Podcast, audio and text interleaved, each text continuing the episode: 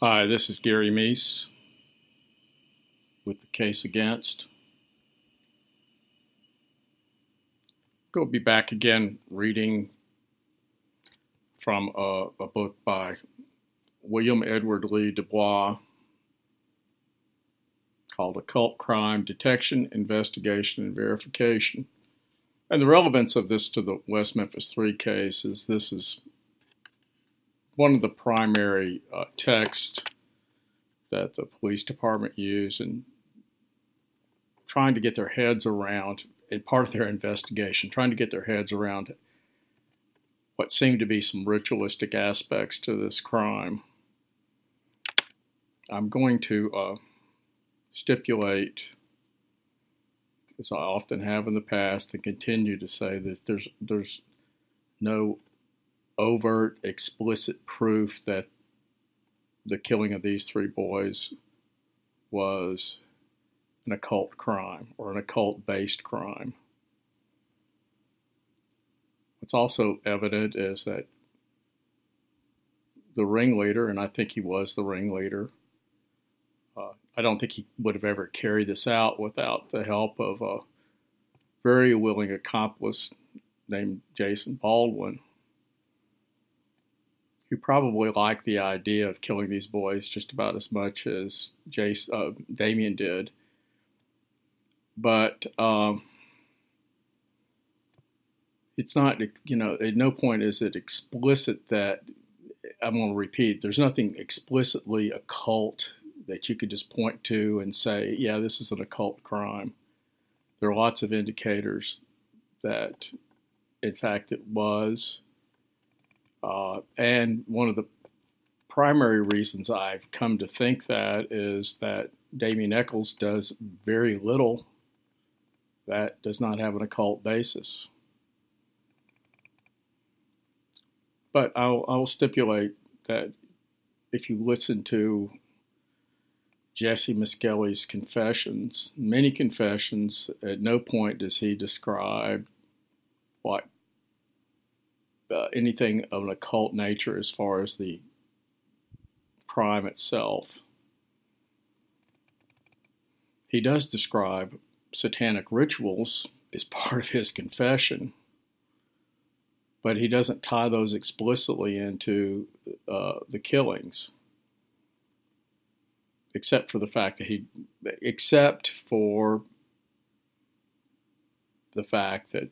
that what he describes was mutilation of animals, dogs and cats.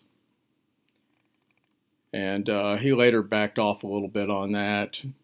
Seemed to be saying he just made it up.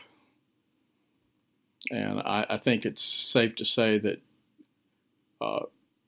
Jesse tended to exaggerate some things in his first confession that he toned down later on.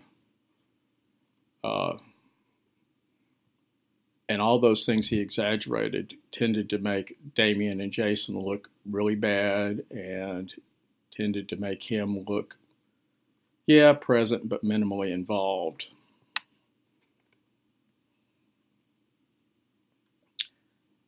Now, some of what I'm going to read today probably has very little to do with the crime. I would stipulate it has very little to do with the crime scene, but I'm going to read it just so. Part of it is to get an understanding of the mindset of the police and their understanding of the mindset of occult practitioners in this era. I don't vouch for the accuracy of the book. I think if I know something's not correct or questionable, I'm going to say so. The police understanding of what they were reading is also somewhat in question. And Damien's own take on things, he's not, to this day, it's so inchoate and so eclectic, very, very much in the Crowleyan mode. There's so much thrown into the mix that it's really hard to tell what he explicitly believes, except he believes in occultic power, he believes in spirit guides, he believes in holy guardian angels, He believes in invoking spirits of one sort or another, that is within his power. He believes in the accumulation of spiritual power through magical rites. He seemed to believe all that and was doing quite a bit of that in 1993, and he continues those practices today. And if you want to pay him some money, he'll teach you how to do it. Anyway, I'm going to start with a chapter called Magic and Subject Behavior. And he gives a couple of definitions of belief in invulnerability, belief that supernatural beings have granted strength, invisibility, or special protection. Echols definitely believes in this. Fear of magical retaliation, a reluctance to provide information on occult groups because of the fear of retaliation using magic as a weapon. We know Damien, when he came back from Oregon in the summer of 1992, he felt he was being pursued by occult groups that... A certain witch was after him, that he was being an evil spirit was on his trail, so to speak. And so, given everything else he explicitly believes, I think it's safe to say he certainly believed this in 1992, 1993, and I suspect I don't know any reason why he wouldn't believe this today. He may not talk about it that much. And I certainly haven't listened to all his tiresome videos about occultism, but, you know, there's a whole tradition there of magical protection using various spells and rites and practices and spiritual disciplines to protect yourself from bad influences. Not that Echols actually has any problem with bad influences, but he wants to pick and choose the bad influences that influence him. And belief in spirit guides. This is three beliefs he mentions at the front here. Belief in spirit guides, a belief that supernatural entities provide information that can be relied on. Yeah, he believes in that very explicitly. He did in 1992, 93. He believes that today. He talks about it constantly. And I'll mention more about this as we go along. And we get into the text here. In Matamoros, this is in Mexico, in April of 1989, a member of Adolfo's de Jesus Constanzo's drug smuggling cult drove through a roadblock under the assumption that he was invisible. This action resulted in the raid on Constanzo's ranch and led to the discovery of the largest known number of sacrificial killings by an occult group in this century. But, you know, according to supporters of the West Memphis 3, there are no such things as occult killings. Other subjects who believe in magic do not react normally either. Their actions may seem foolish, poorly thought out, or totally unprovoked until it is understood how magic affects each individual subject's behavior. Magic commonly affects subject behavior in three ways: a belief in invulnerability, a fear of magical retaliation, and belief in spirit guides. It's critical for officers to understand all three effects for their own safety and effectiveness. This is equally true for the traffic officer and for the detective assigned to investigate occult crimes. A subject's belief in invulnerability increases the risk of officer injury during any encounter. If the subject thinks he's bulletproof because of magical spells, he may respond violently to the officer's presence under the assumption that the officer cannot hurt him. In fact, criminal occultists who believe that they are invulnerable are likely to respond violently even if they are significantly outnumbered by law enforcement personnel. There is no safety in numbers with this type of subject, but in understanding the belief in invulnerability allows officers to be prepared for unexpectedly violent responses from the subject. Subject fear of magical retaliation reduces the officer's ability to gather information, intelligence information. Individuals who are usually willing to provide good intelligence information often refuse to tell officers anything about occult groups. This was not true of Damien Echols. He was the primary source of information and probably a lot of the impetus behind all the rumors of magical occult activity in Crittenden County and the years leading up to the months and years leading up to the deaths of Michael Moore, Christopher Byers, and Stevie Branch at the hands of Jesse Miskelly Jr., Damien Echols, and Jason Baldwin on May 5th, 1993.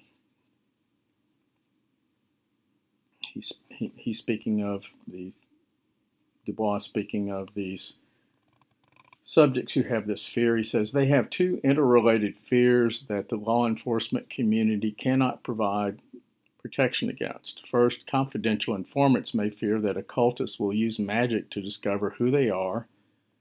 And second, they may fear magical retaliation. Members of a criminal occult groups take every opportunity to foster the belief that they are capable of magical retaliation, often by starting rumors that they caused the deaths of people who actually died in accidents. Officers must decide in advance how to deal with confidential informants who fear magic. Most subjects who believe in magic cannot be convinced that magic is unable to hurt them, and to attempt to convince them otherwise is a waste of the officer's time. A personal strategy compatible with departmental policy that the officer is comfortable with should be developed to deal with this situation. Belief in spirit guides. If an informant within a criminal occult group provides intelligence information on the group's activities, officers must be sure to determine whether the information comes from the informant's own observation or from the informant's spirit guide. Many occultists believe that they have a personal entity called a spirit guide who looks after them. The spirit guide is similar to a guardian angel concept, except that the occultist and the guide interact on a one-to-one basis. I'm going to stop right there. There's a whole tradition within the occult realm dating back to at least John Dee and Edward Kelly in Elizabethan England of something called Holy Guardian Angels. And the process of gaining knowledge, there's a phrase they use, but I can't think of the full thing. Anyway, knowledge is part of it. Knowledge and conversation, I think is what they, knowledge and conversation with the Holy Guardian Angel. And Damien Echols has said many things that about his Holy Guardian Angel, and he describes his ritual, which he really couldn't have properly prepared for in his on death row, but he describes how he prepared himself for this bit of what's called Enochian magic, based on a tradition that there's some special information in the Book of Enoch, which is not a non-biblical book, but dating back to, or at least ostensibly dating back to that era, biblical era, with special insights into the occult world.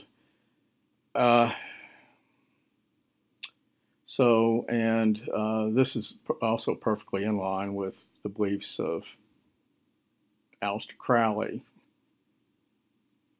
who a great deal of his career was launched on the basis of having encountered this spirit guide in Egypt in the early 1900s. Anyway, officers should realize that a full range of citizens, from the occult fringe to the pillars of society, believe in spirit guides. Lots of people believe they have guardian angels. So It's not that strange, but the relationship that the occultists have with their holy guardian angel is quite a bit different than simply having a guardian angel that you feel is watching out for you. The spirit guide of an occult practitioner is as real to him as the officer is. The fact that an occultist believes that his or her information comes from a spirit guide is a major headache if a case gets to court. Magic, demons, and other assorted entities are not typically admissible evidence. It goes without saying, and it's not really that relevant. That is not really particularly relevant to the West Memphis 3 case. Summary. Officers must suspend their own personal views on magic in order to focus on how magical beliefs affect occultists and their actions.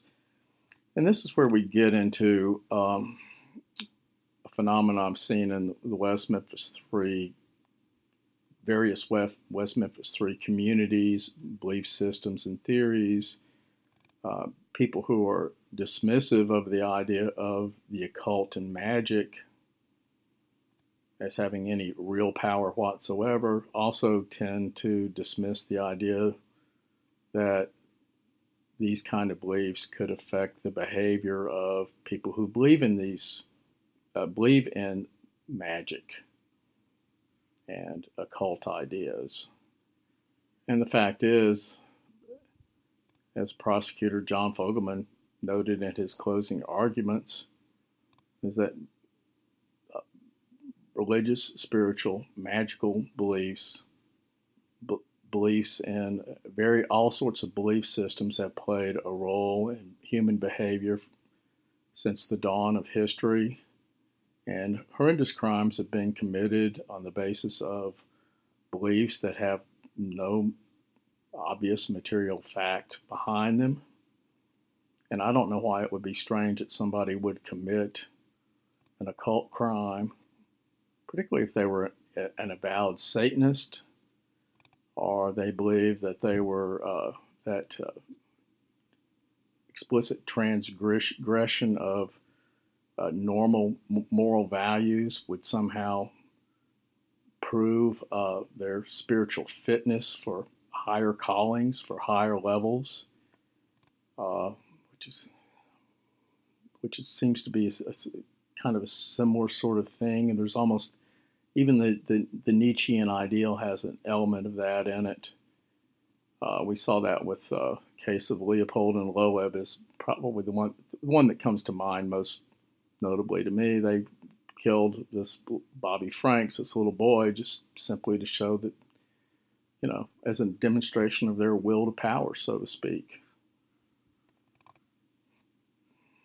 which can be understood in an occult context as a Luciferian impulse, and that's probably a gross perversion of Nietzsche's thought, but it is a perversion that exists.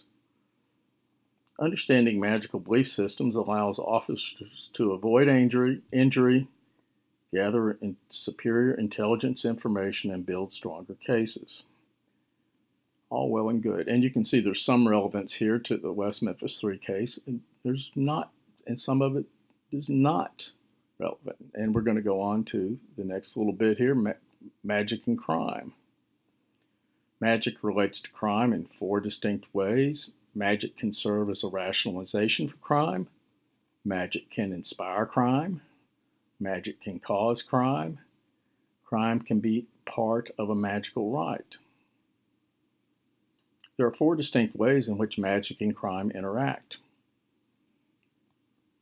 Magic is a rationalization for a crime. In this case, the individual carries out a crime on his own initiative and uses his magical belief to rationalize his actions. Magic thus serves as a way of removing personal responsibility for criminal actions. This coping mechanism may happen before, during, or after the crimes, sometimes all three.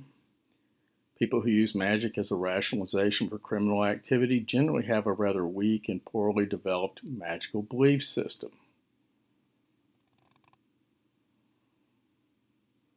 Magic is an inspiration for crime. In persons with highly developed magical beliefs, magic may actually inspire a crime. crime. In this case, the magical beliefs cause the crime to be planned. They are taken into account when planning the crime. Now, Echols had a highly developed magical belief system back in 1993. Not as highly developed as it is now with 20-something years of study, but he, at that time, he already considered himself an expert on magic. And in fact, he was apparently fairly well versed in a lot of magical practices and beliefs, and was a practitioner of same. Was this crime planned? Was it these three murders planned? Well, we know this about it. We know Echols walked through those woods, according to his own admission, though he initially said he wasn't familiar with the woods, and he said, yeah, I walked through there all the time, 2 or 3 times a week. We know he was familiar with the site. We also know that he typically was walking over to, from his home in West Memphis to Lakeshore Estates Trailer Park. He was walking over there often in the mid-afternoon, to get there about the time Jason Baldwin would have been getting out of school so they could hang out, and which would also have been the time the little boys were getting out of school, or were been out of school in a relatively short time, and were riding their bikes around, and we know they were going into those woods. Was Damien aware that those boys frequented those woods? I don't know why he wouldn't have been. He went through there frequently. He went there 2 or 3 times a week. And they apparently went in there frequently. Not all the same boys all the time. Varied somewhat, but apparently Michael and Chris and Stevie all had gone in there various times in the past. Particularly Michael, apparently, was probably the most common visitor to the woods, it seemed. He seemed sometimes Chris went, sometimes Stevie went, sometimes Aaron Hutchison went. But, this little group of boys went into the woods quite often. Now, was it planned? So we know that he had the knowledge that these boys were very likely to be in the woods on a weekday afternoon. We know that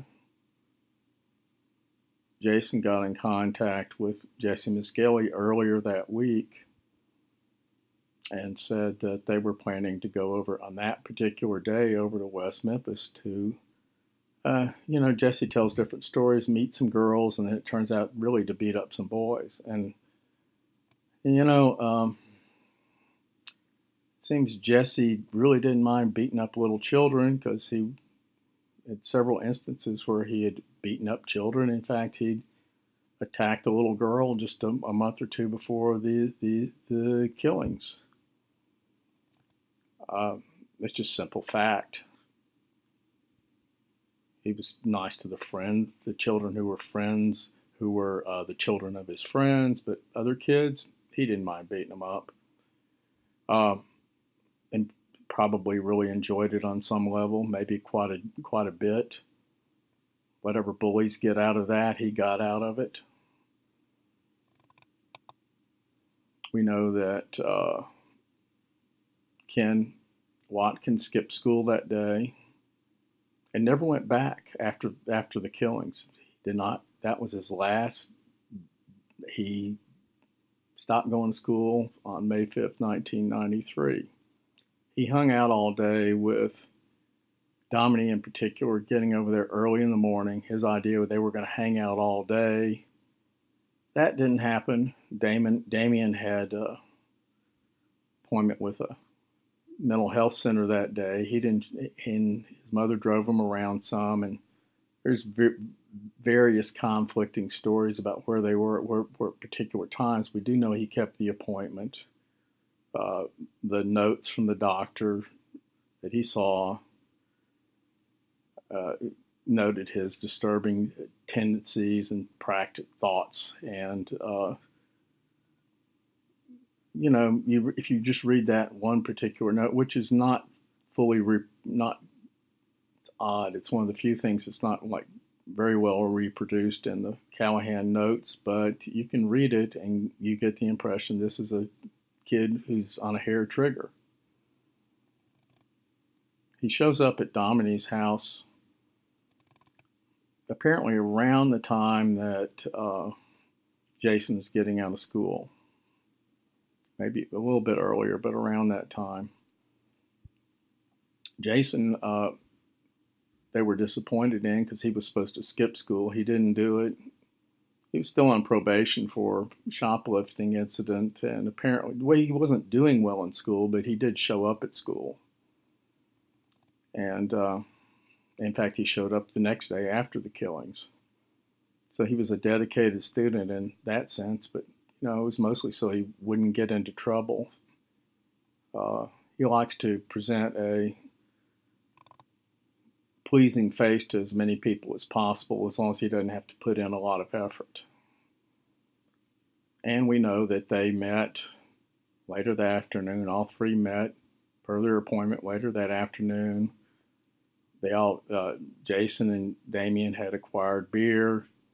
Jesse Miskelly had acquired a bottle of Evan Williams whiskey from Vicki Hutchison. And they walked over to Robin Hood Hills, this wooded area in West Memphis, and drank, and with seeming no particular purpose except to drink. They could hang out there and drink. There were woods around there they could have gone into. Why go over there? They were waiting for the boys.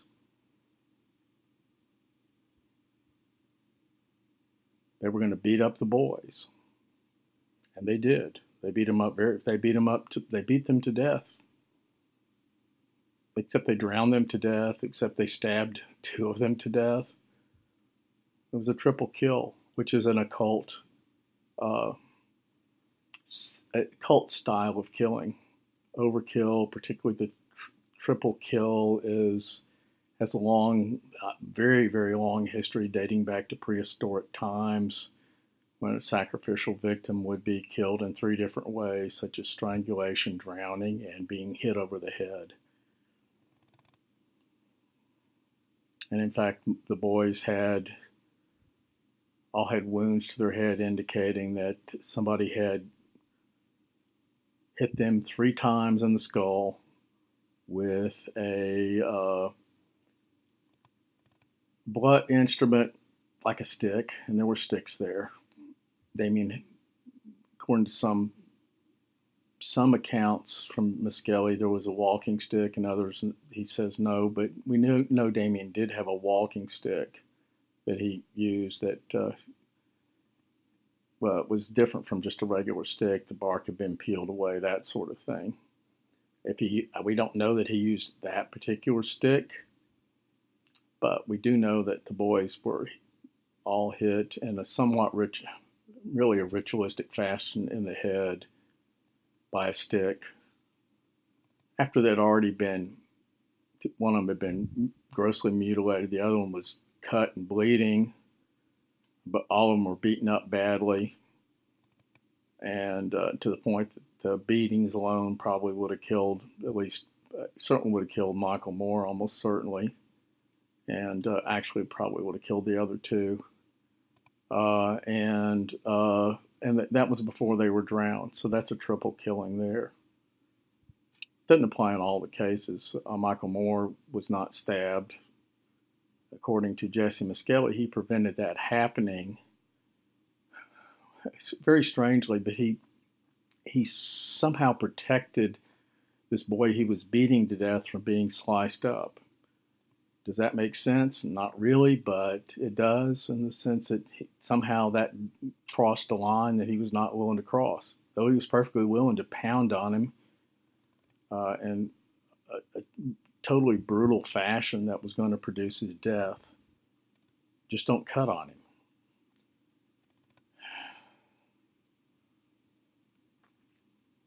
Now, so I think there's a good argument to be made that the crime was planned. And what was the intent of the plan? I think if you look at the confluence of celestial events, the circumstances, the planned victims, the perpetrators, it's easy to come to the conclusion that there was an occult purpose in all this, even though if you just read Miskelly's account, it's three teenage thugs getting drunk and bullying some kids in a fairly, which is not an unusual sort of thing, I don't think. Certainly I knew many instances of that happening when I was a kid, and I suspect it still goes on. Bigger kids beat up smaller kids, and gangs of bigger kids beat up smaller kids.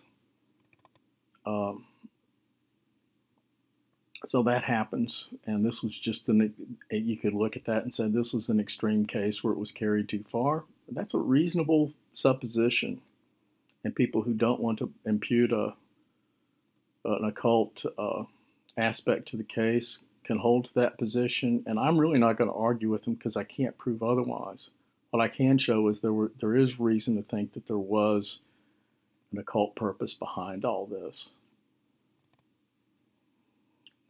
And okay, back to the book. For example, when a financially strapped individual who believes in magic may come to the false realization that due to magic he can rob a bank without appearing on the CCTV camera tapes. Thus, he takes no care to conceal his identity while robbing a bank. Magic is a cause of crime. In some cases, magic is the direct cause of a crime. This usually happens when the perpetrator becomes convinced that he has been hexed or otherwise magically victimized. The perpetrator's solution is to eliminate the individual who has hexed them. That has nothing to do with this case. Crime is a part of a magical ritual. Right. Lastly, crime may be a part of a magical rite. Many types of magical rites require criminal activity. In such cases, the crime is premeditated and carefully planned. In the perpetrator's mind, the crime must be carried out for successful completion of the rite. Ritualistic homicides fall into this category. And I think that is probably what we're looking at here. Now we're going to get into magical circles. I'm going to read about magical circles, and I'm going to stipulate right from the start that there's no evidence.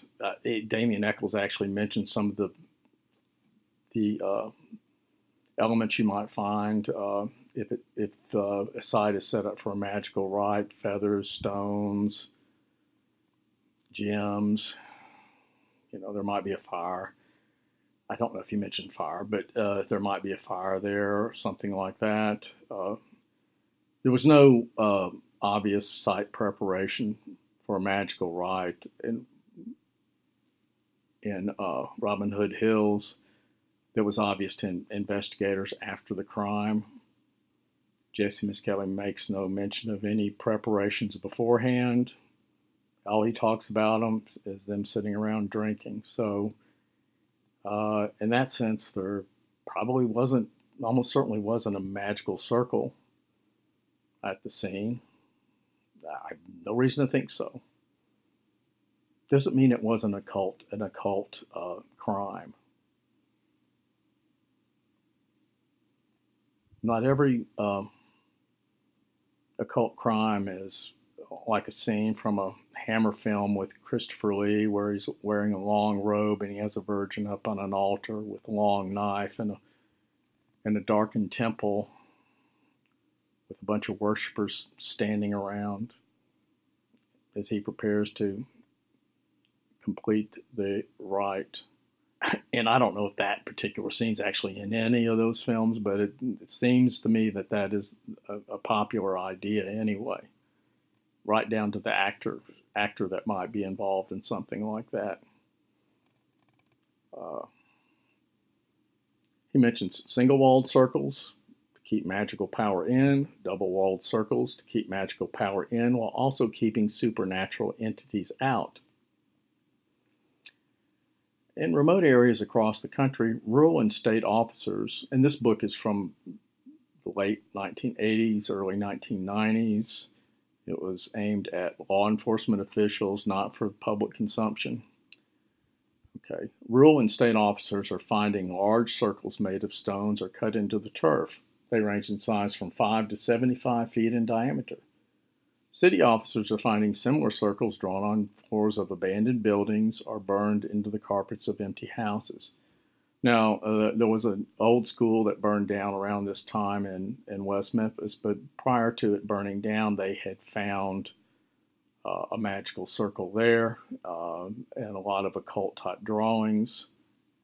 And you can write that off as typical teenage graffiti if you wish, or you could also argue that there were actually somebody was actually performing a magical rite in the old Dobbs School in West Memphis, Arkansas.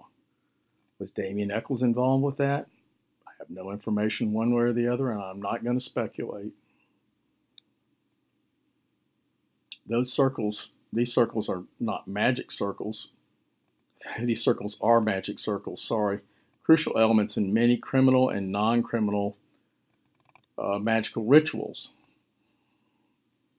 Magic circles are a complex topic of great importance to law enforcement.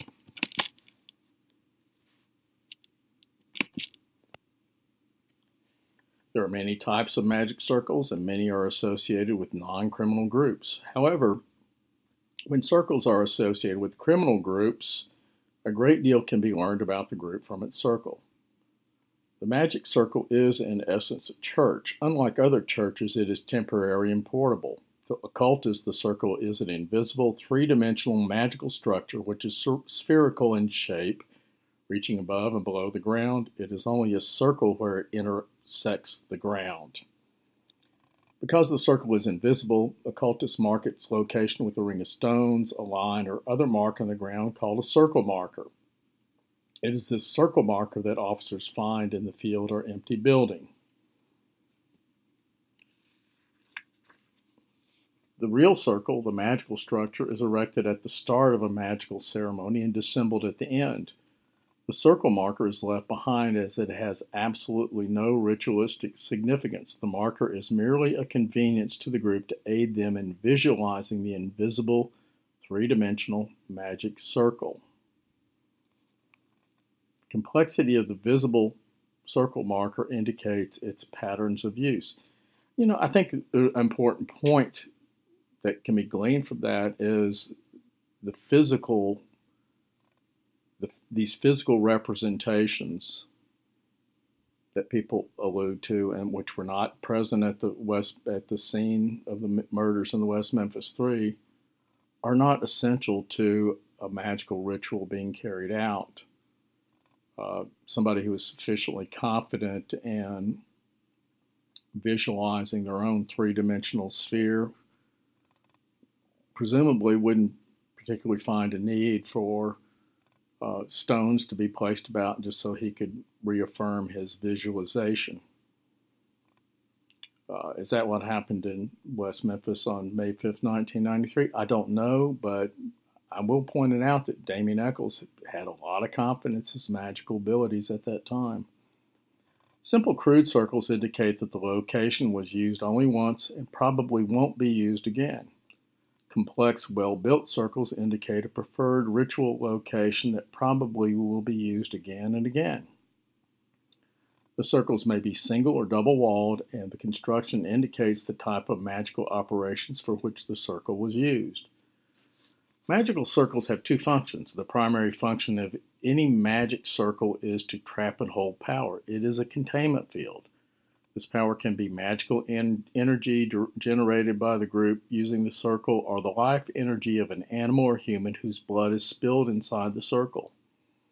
A magic circle is also a barrier. Double circles in particular and single circles made of salt block spirit entities from entering the circle. Occultists believe that demons can't cross the lines of a double circle and that salt is a demon repellent. The double circle is commonly used by practitioners of ceremonial magic who fear injury at the hands or claws of the demons they are calling. The basic beliefs of an occult group are revealed by the type of circle they use. Both practitioners of natural and of ceremonial magic use magic circles, and it may be difficult to tell them apart using the circle itself as the only information.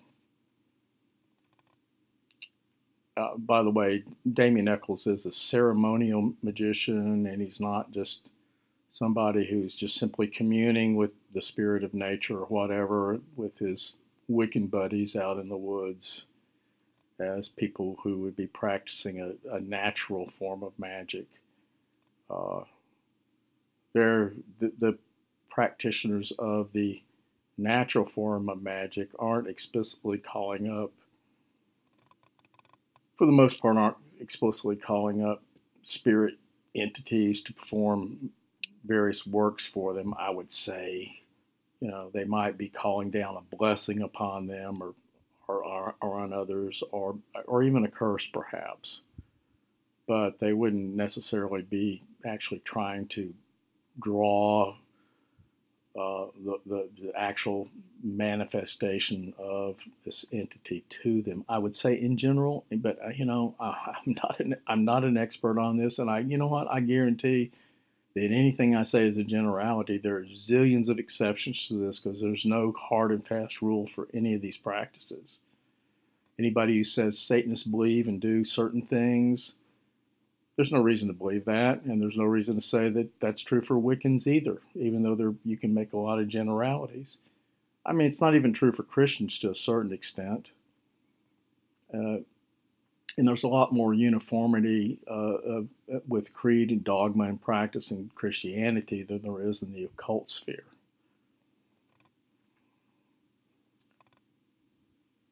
If the officers are certain, based on other evidence at the scene, such as inverted crosses or other satanic paraphernalia, that they are dealing with Satanists, the following is generally true. 1. Satanists using single circles have no fear of demons and practice either animal or human sacrifice. 2. Satanists using double circles do fear demons and may or may not practice blood sacrifice.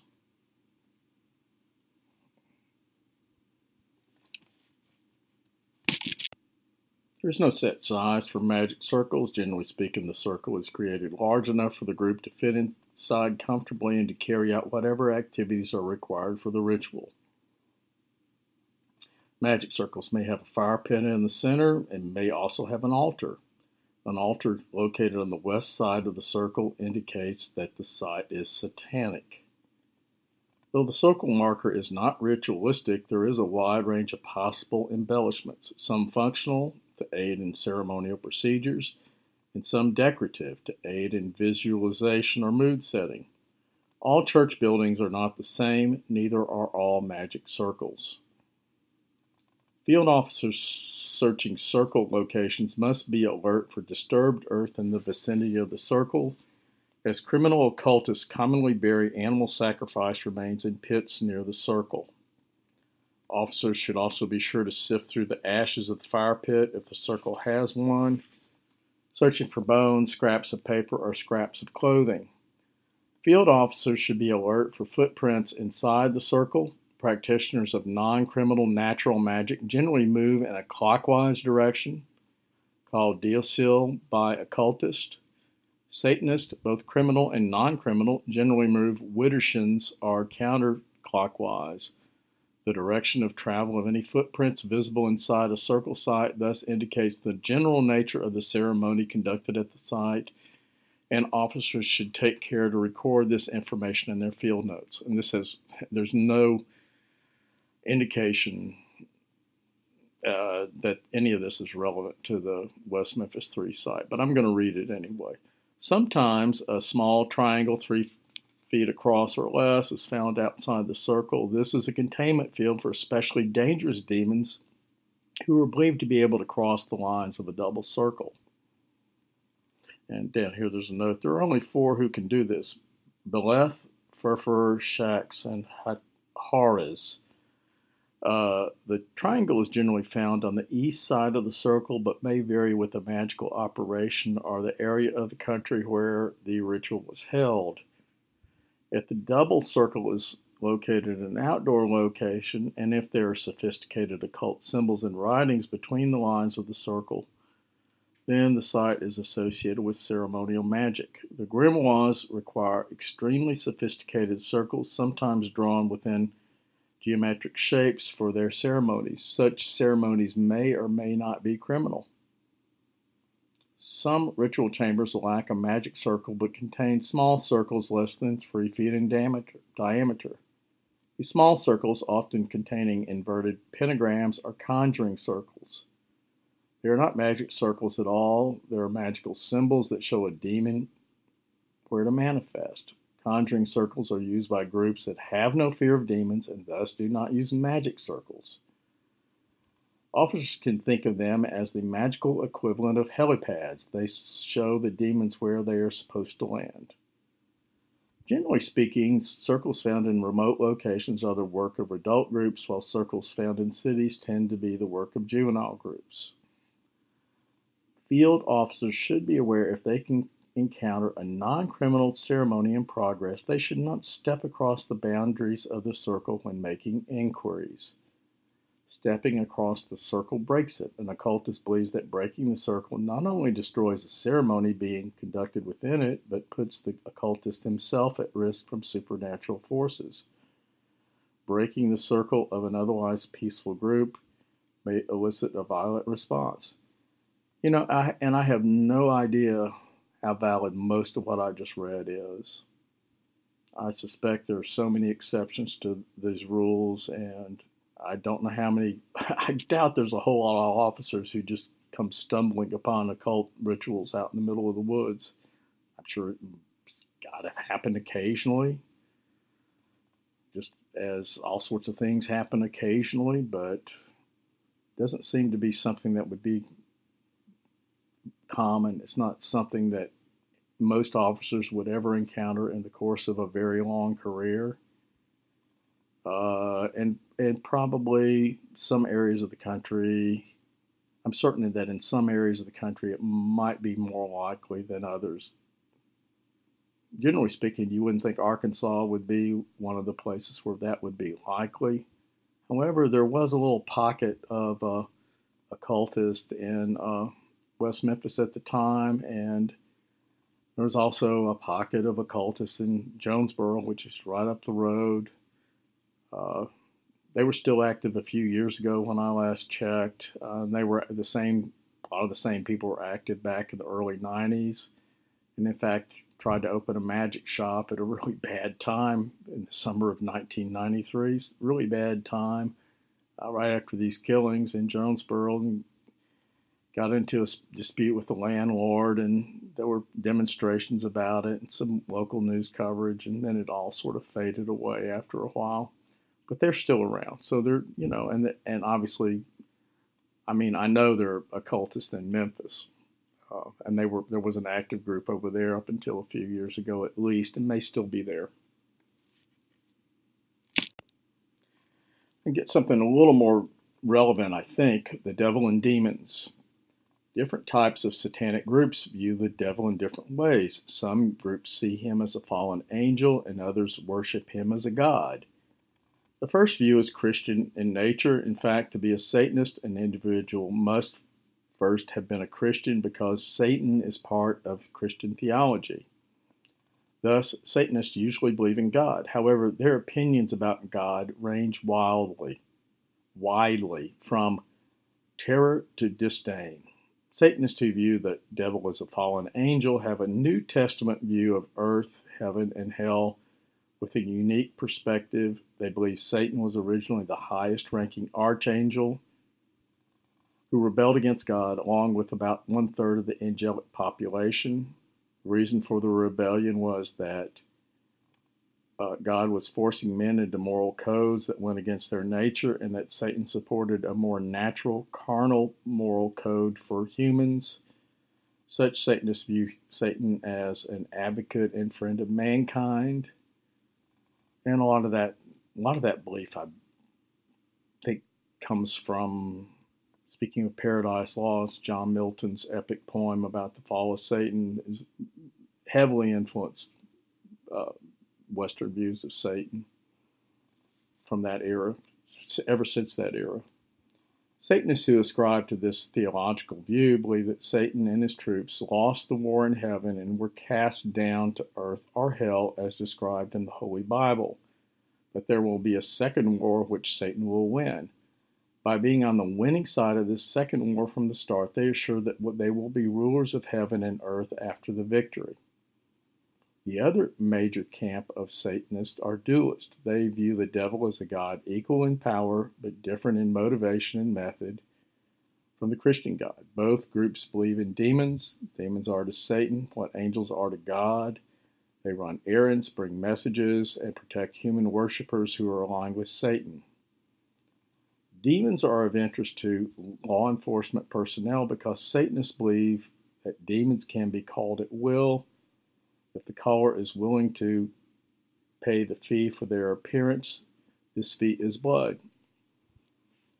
Now, Damien Echols described himself back in, I believe it's Mental Health Notes from 1992. It might have been 1993, but I think it's 1992. Somewhere in Exhibit 500, he describes himself as a demonologist. Of course, his old girlfriend, Deanna Holcomb, described him as a black magician. He called himself a gray magician, but he's just sort of to cover his tracks, so to speak. Damien today talks about angels, but it would be good to understand when he talks about angels, it's not really clear what kind of angels he's talking about. In other words, if you believe in fallen angels, then you can believe in angels that serve your purposes for to gain power, to gain prestige, to serve evil purposes, more to the point, to serve egoistic purposes contrary to prevailing wisdom of society. You know, they if you want to be a transgressor and you believe in all this, you might call upon an angel who's actually a demon. I think he's leaving out in this definition, though he may get into it a little later. It seems, I read this earlier, and it seems like we're getting into the history of Satanism, and he gets into this, but he doesn't make it very clear here. There are non-theological Satanists, and the Church of Satan is he sort of leaves all them out completely out of this so far anyway. And anything I'm going to read today, but the Church of Satan is non-theological basis, and there seems to be, they do talk somewhat about magic, but it's not really clear exactly how that would work without a spiritual sphere. And but seem to regard him. He does get into this a little bit, and I'll read when I read. But they get into the idea that there's a Luciferian principle that involves man, its humanistic values, and it pits man's interest against God's interest, and doesn't find those compatible. And actually, the idea they would view God's interest as being a sham, basically, that's just a myth that's been perpetrated on the populace to keep them under control and to break through that control and become who you really are. You would embrace the Luciferian principle. And again, there's got some elements of Nietzsche in there, but I would say that's certainly a perversion of what Nietzsche wrote and believed, if you take it in the totality, which is, again, very difficult thing to do, but one has to at least try for even to talk about that. He's going to get into the history of Satanism here. He's going to talk about the Knights Templar, who think were just simply smeared as Satanists, but actually weren't. The Inquisition, Black Mass, Spiritualism, and the Golden Dawn and Aleister Crowley. And I think I'm going to read on through that. Don't really see spiritualism as being Satanism in any meaningful sense, but let's see what he has to say about it. Satanism is a fully developed religion. It is protected by the First Amendment to the United States Constitution. It has a deity, except when it doesn't, rituals, dogma, holy books, holidays, and a history. As Satanism is a constitutionally protected religion, officers investigating criminal Satanism must be extremely careful to investigate only the criminal activities of individual members, not the satanic groups themselves.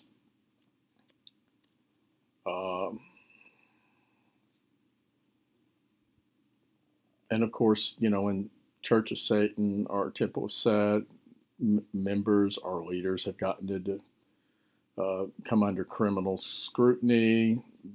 They invoke their First Amendment rights, which does tend to scare people off a bit,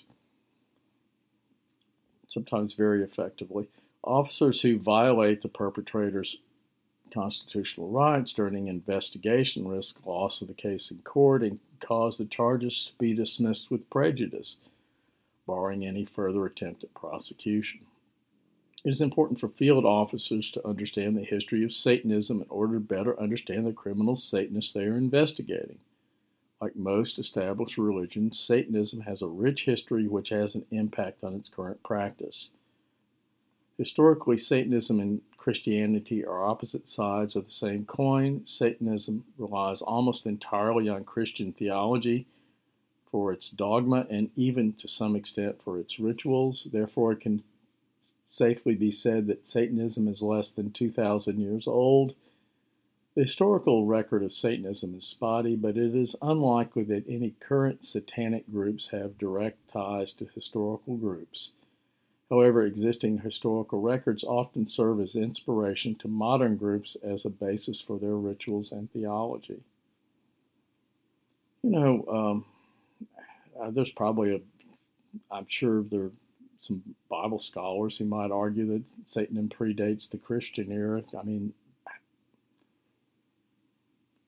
you know, there's a certain amount of warring of spirits in the Old Testament. So, won't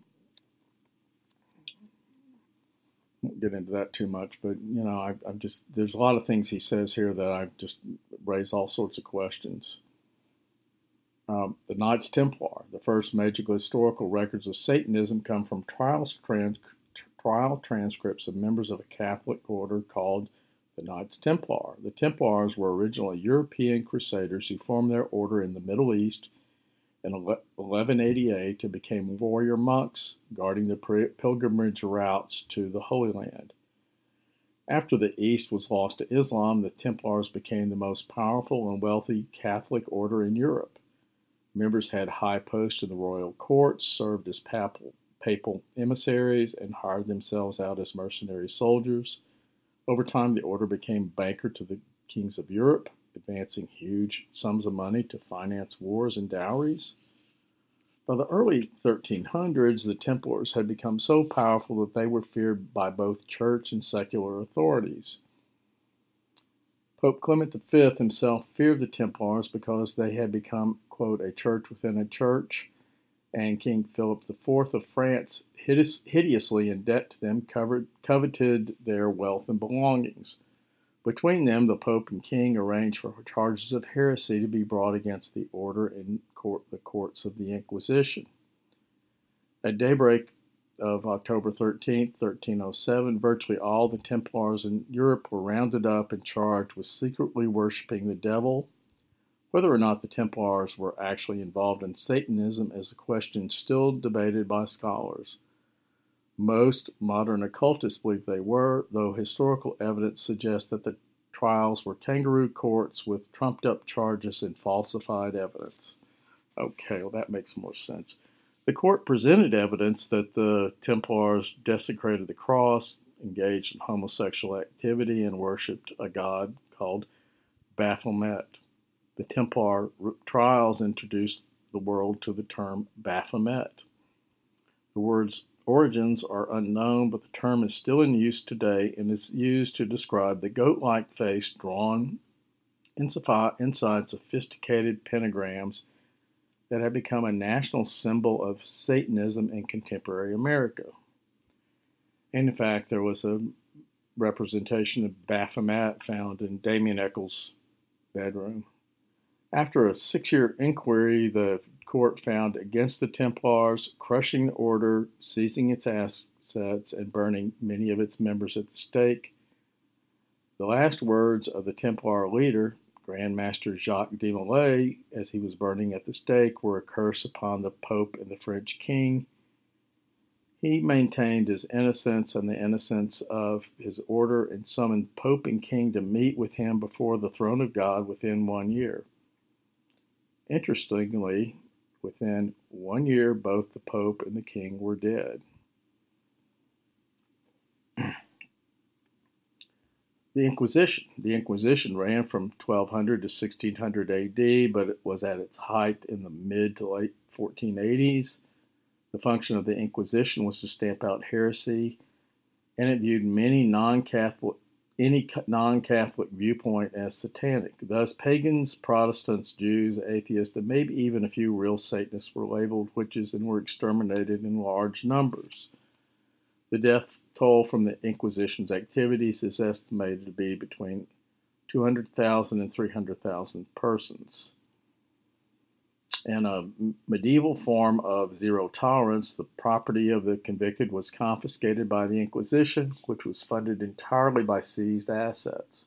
In time, the members of the Inquisition became more concerned with job security than with heresy, and eventually the Inquisition was discredited and brought to a halt. But at its height in the year 1486, two Dominican friars, Jacob Springer and Heinrich Kramer, wrote a handbook for inquisitors entitled Malleus Maleficarum. Malleus was written shortly after the invention of the printing press. In modern terms, it was the first bestseller and remained on the bestseller list for 34 years. It was translated into German, French, Italian, and English. The book ran through 13 editions between 1486 and 1520. And another 16 editions were printed between 1574 and 1669.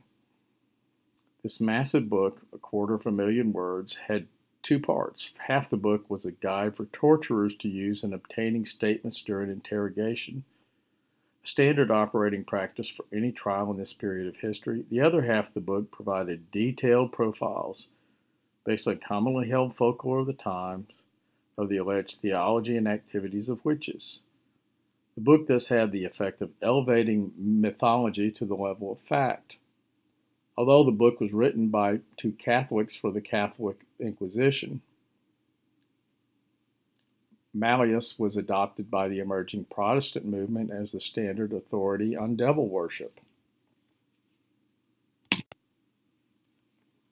Thus equipped with a torture manual and preconceived notions of what witches did, witchcraft trials across Europe uncovered remarkably similar activities. For the most part, the details provided by the witchcraft trials never surfaced again. Example, 2,000 women fly to a mountaintop for an orgy with the devil. But some of the basic theology outlined in Malleus is still part of American society today and is part of the general public's commonly held assumptions about Satan worship. Examples include the devil comes in person to satanic rituals, personal demons guard members, the names of worshipers are written in the black book, members are given magic powers, meetings are held on full moons, and Satanists make a pact with the devil. I will mention one of the occultic elements that's possible within the May 5th framework is that there was a rising full moon that evening. Sunset was coming at Sunset and moonrise were within 2 minutes or so of each other. Right about the time the boys would have been killed.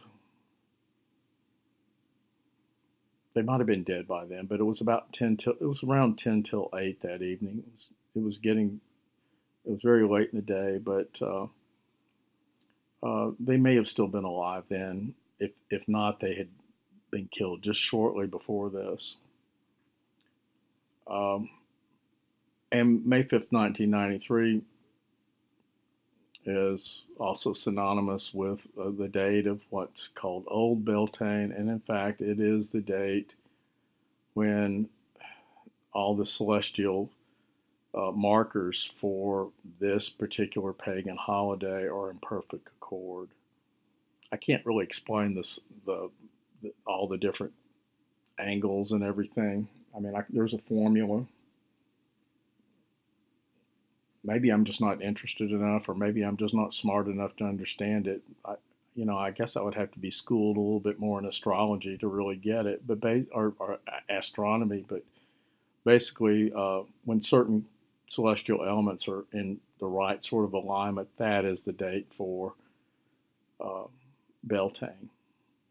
And it occurs at regular intervals, and it occurs on May 5th.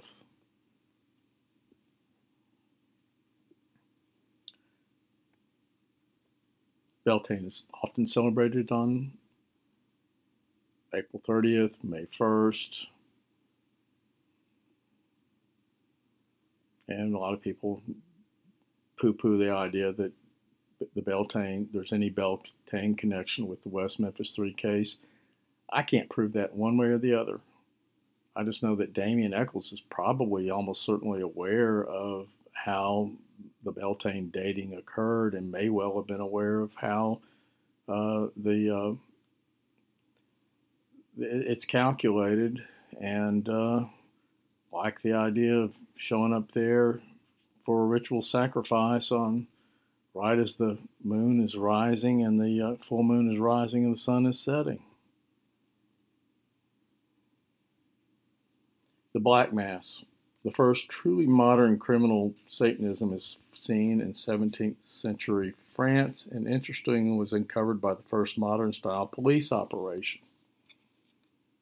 The group and the human sacrificial rites called Black Masses that they practiced were accidentally uncovered by Police Commissioner Nicholas de Lorraine during an investigation into widespread poisoning deaths among the French nobility.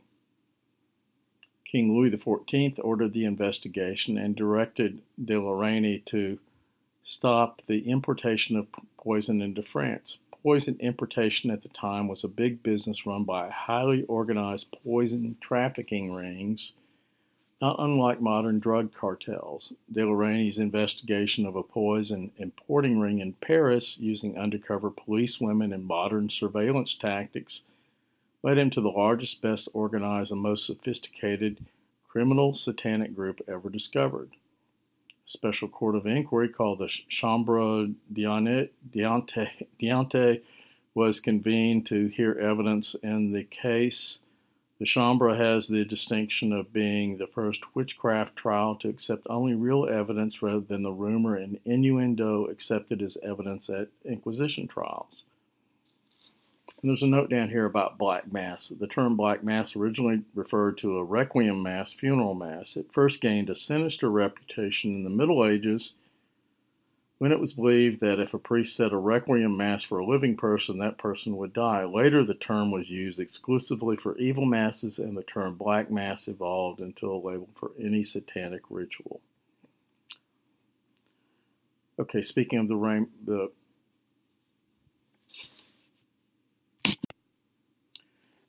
of the records of this special court of inquiry, it says, its records and de Lorraine's meticulous record-keeping of police activities give a clear picture of the activities of the satanic group uncovered by de Lorraine. The investigation and subsequent trials revealed and made public the details of the group's Black Masses, which were human sacrificial rites using babies and young children as offerings. The records of the court and police have survived and may have served as the prototype for all satanic worship to follow. Oh, that's quite a smear. The Black Masses took place in a rundown estate in Paris. When De La Reynie's police raided the site, they found a satanic chapel, laboratories for poison manufacture, rooms where abortions were performed, and a huge furnace in the basement where testimony revealed was used to destroy the bodies of sacrificed children. The Black Masses were paid for by French aristocrats, mostly women, and were operated by private entrepreneurs, middle-class businessmen, and priests as a business. By modern definitions, these were ritual criminal, and he uses these abbreviations that I've now forgotten.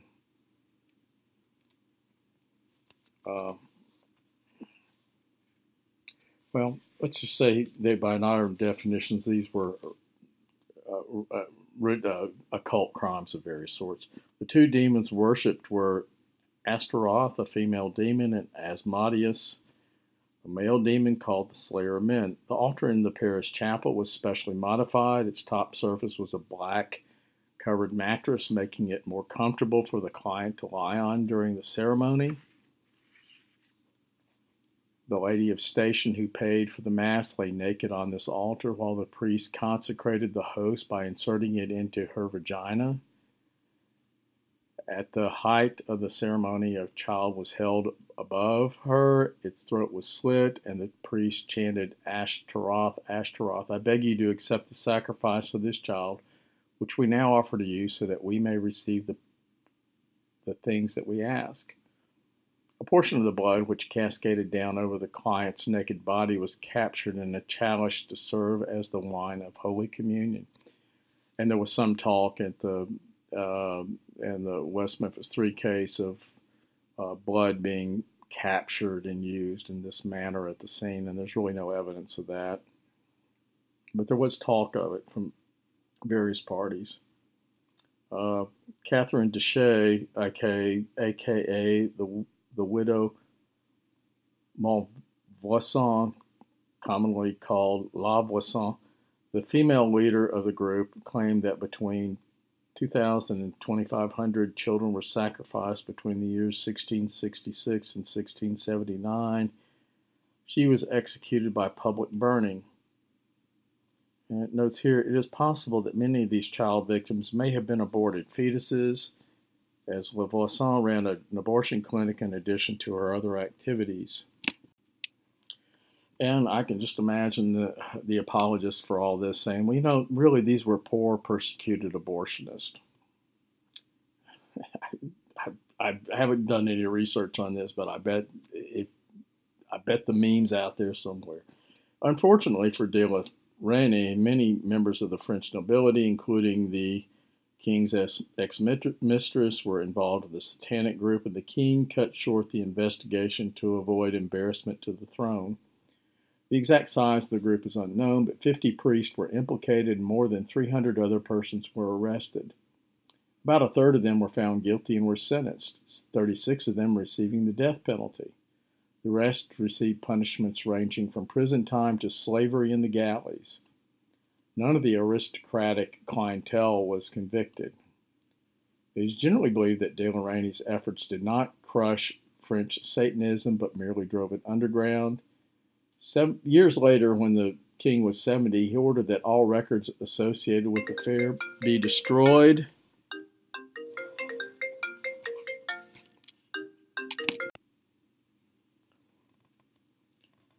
He ordered that all records associated with fair be destroyed. Luckily, his order was mostly disregarded, and many of the records survived. Okay, we have a part here about spiritualism.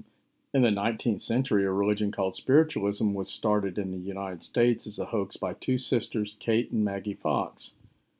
Before the sisters admitted that spiritualism was a hoax, it had caught on in the United States and spread to Europe. The primary activity of spiritualism was communicating with the dead through a medium.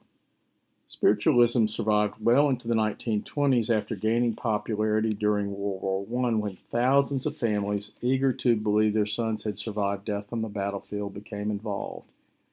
It is generally believed that spiritualism set the stage for Satanism in America by creating an environment in which the supernatural was accepted as commonplace by large numbers of people, even though the two religions had little in common. Spiritualism has recently been reborn and is now called channeling, which is really old hat at this point, I think.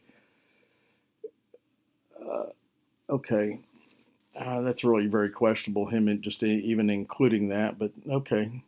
The Golden Dawn and Aleister Crowley. At the turn of a century, a small group of Englishmen formed a short-lived organization called the Order of the Golden Dawn. Though it lasted only 28 years, 1887 to 1915, and its membership never exceeded 300, it is probably the most significant and famous occult group of all time. The members translated dozens of grim laws into English. Members included the poet W.B. Yeats, writer Algernon Blackwood, astronomer William Peck, novelist Dion Fortune, occult scholar A.E. Waite, and language expert Samuel Liddell McGregor.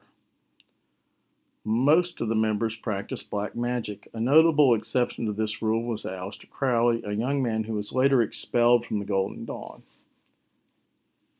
Crowley founded a sex magic group which still exists today called the Ordo Templi Orientis, OTO, in Britain and in America. And it's not hard to find chapters scattered around the country. There's one that's not very far from me and Damien's new home city of New Orleans. He also started a group called the Silver Star or Argentinum Astrum, which abbreviated its title as A, but with little pyramid symbols after both the A's. William Ramsey revealed a number of years ago that Echols was involved in the OTO while he was in prison. I don't know, he certainly hasn't made any public pronouncement about it that I'm aware of in many years, but I don't see anything that he's doing that's incompatible with what the OTO seems to practice. Crowley was a black magician, and more than any other single person has had a major impact on modern criminal Satanism.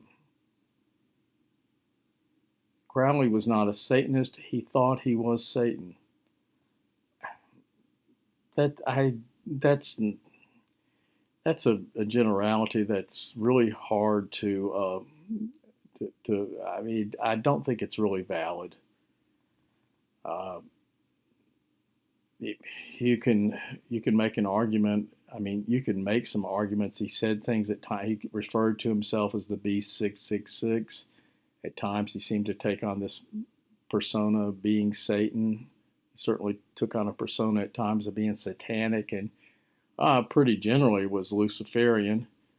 And he made a number of statements that it would indicate that he was a Satanist, but again, you could look elsewhere and find statements that indicate he wasn't. So, you know, he liked to play he's very much like Damien Echols. He liked to play little games, cover up what he's doing with something else, give false impressions, throw off a vaguely sinister air. Well, I don't think Echols is that vaguely sinister either, but Crowley was not particularly vaguely sinister. He reveled in being called the wickedest man in the world. But the truth is he was just kind of a bad guy, a bad fellow to know, a poor friend, drug addict, troublemaker. But, you know, there's some deaths that are sort of linked to him in general fashion, but there's no evidence he directly murdered anybody, for instance. He wasn't involved in what we would think of usually as criminal activities, but he was a very sketchy guy. Also, he was very learned, very erudite, and wrote a lot of books that are still very influential today. There's no doubt about that. You know, in his younger days, he was a mountaineer, very athletic, arguably at least reasonably decent looking, and you know, had inherited quite a bit of money. His father was a high ranking.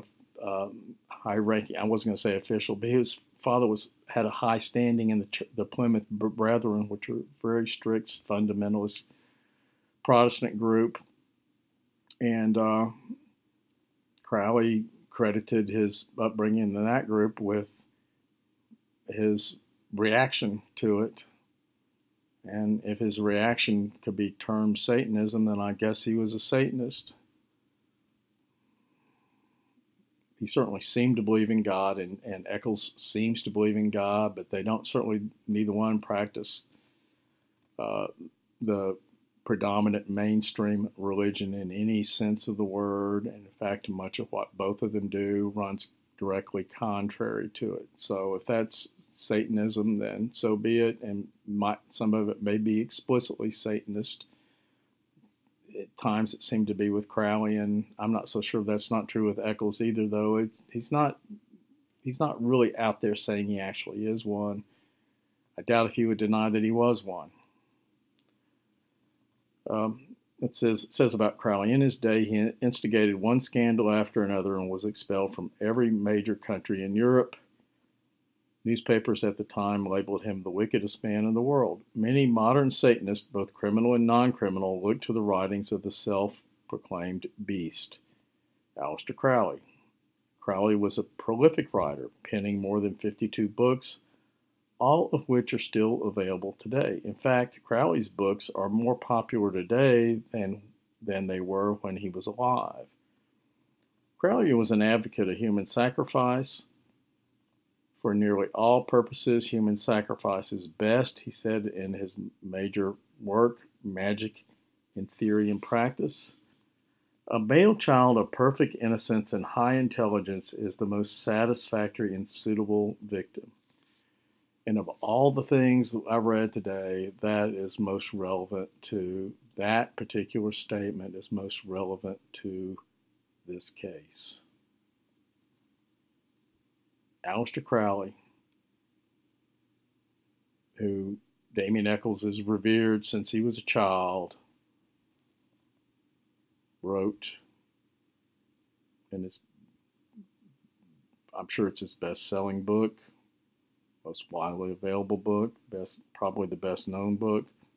For nearly all purposes, human sacrifice is best. A male child of perfect innocence and high intelligence is the most suitable and satisfactory and suitable victim.